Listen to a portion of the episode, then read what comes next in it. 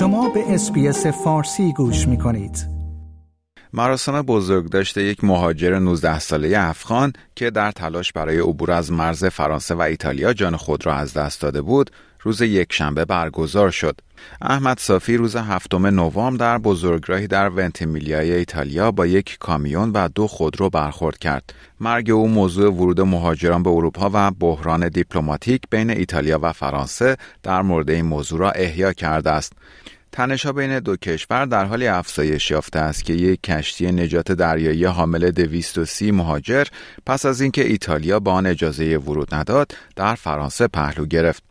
Ocean Viking مسافرانی از اریتره، مصر، سوریه، بنگلادش، پاکستان و سایر کشورها از جمله 57 کودک که کوچکترین آنها سه ساله است و بیش از چهل فرد نابالغ بدون همراه را پیاده کرد.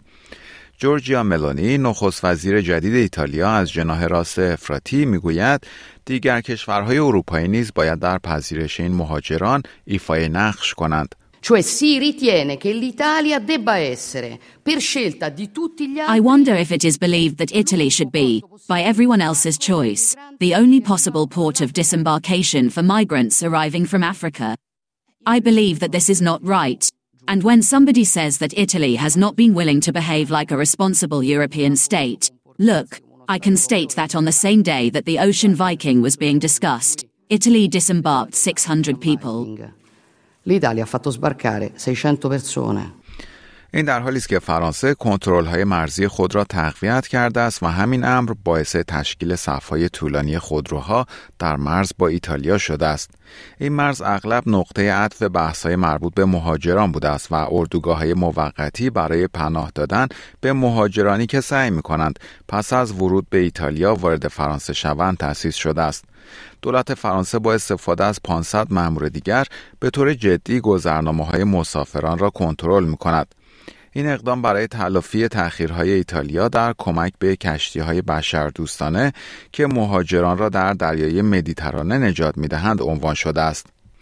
اولیویر وران سخنگوی دولت فرانسه می‌گوید این کشور مشکلی با مردم ایتالیا ندارد بلکه با موضع دولت ایتالیا که مانع ورود کشتی های مهاجران می شود مشکل دارد. Les Italiens sont nos amis. Nos the Italians are our friends, our neighbours, our brothers. Italy is France's second economic partner, and every day there are tens, hundreds of thousands of French and Italians who cross the border from one side to the other to go and work on one side or the other, and our families are deeply intertwined. It is certainly not a question of incriminating Italy or the Italians.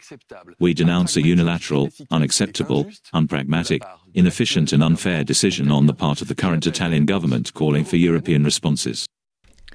ایتالیا چهار کشتی حامل مهاجران را برای روسها در دریا نگه داشت و در نهایت به سه کشتی اجازه پهلو گرفتن داد. ایتالیا فرانسه را مجبور کرد تا کشتی اوشن وایکینگ را بپذیرد.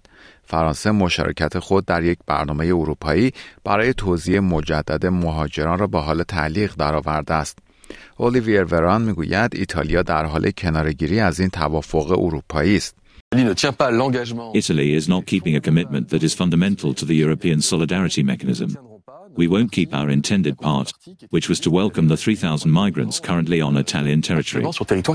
در همین حال پاپ وارد بحث شده است زیرا واتیکان با دعوت از صدها فقیر و بیخانمان و مهاجر برای مراسم اشاع ربانی روز جهانی فقرا را توسط کلیسای کاتولیک جشن گرفته است.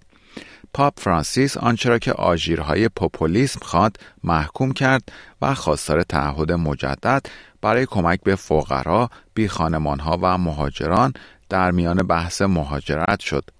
جورجیا ملونی نخست وزیر ایتالیا می‌گوید که به دنبال یک سیاست مشترک اروپایی برای دفاع از مرزهای قاره اروپا در برابر مهاجرت از آفریقا است. آیا می خواهید به مطالب بیشتری مانند این گزارش گوش کنید؟ به ما از طریق Apple Podcast، Google Podcast، Spotify یا هر جای دیگری که پادکست های خود را از آن می گیرید گوش کنید.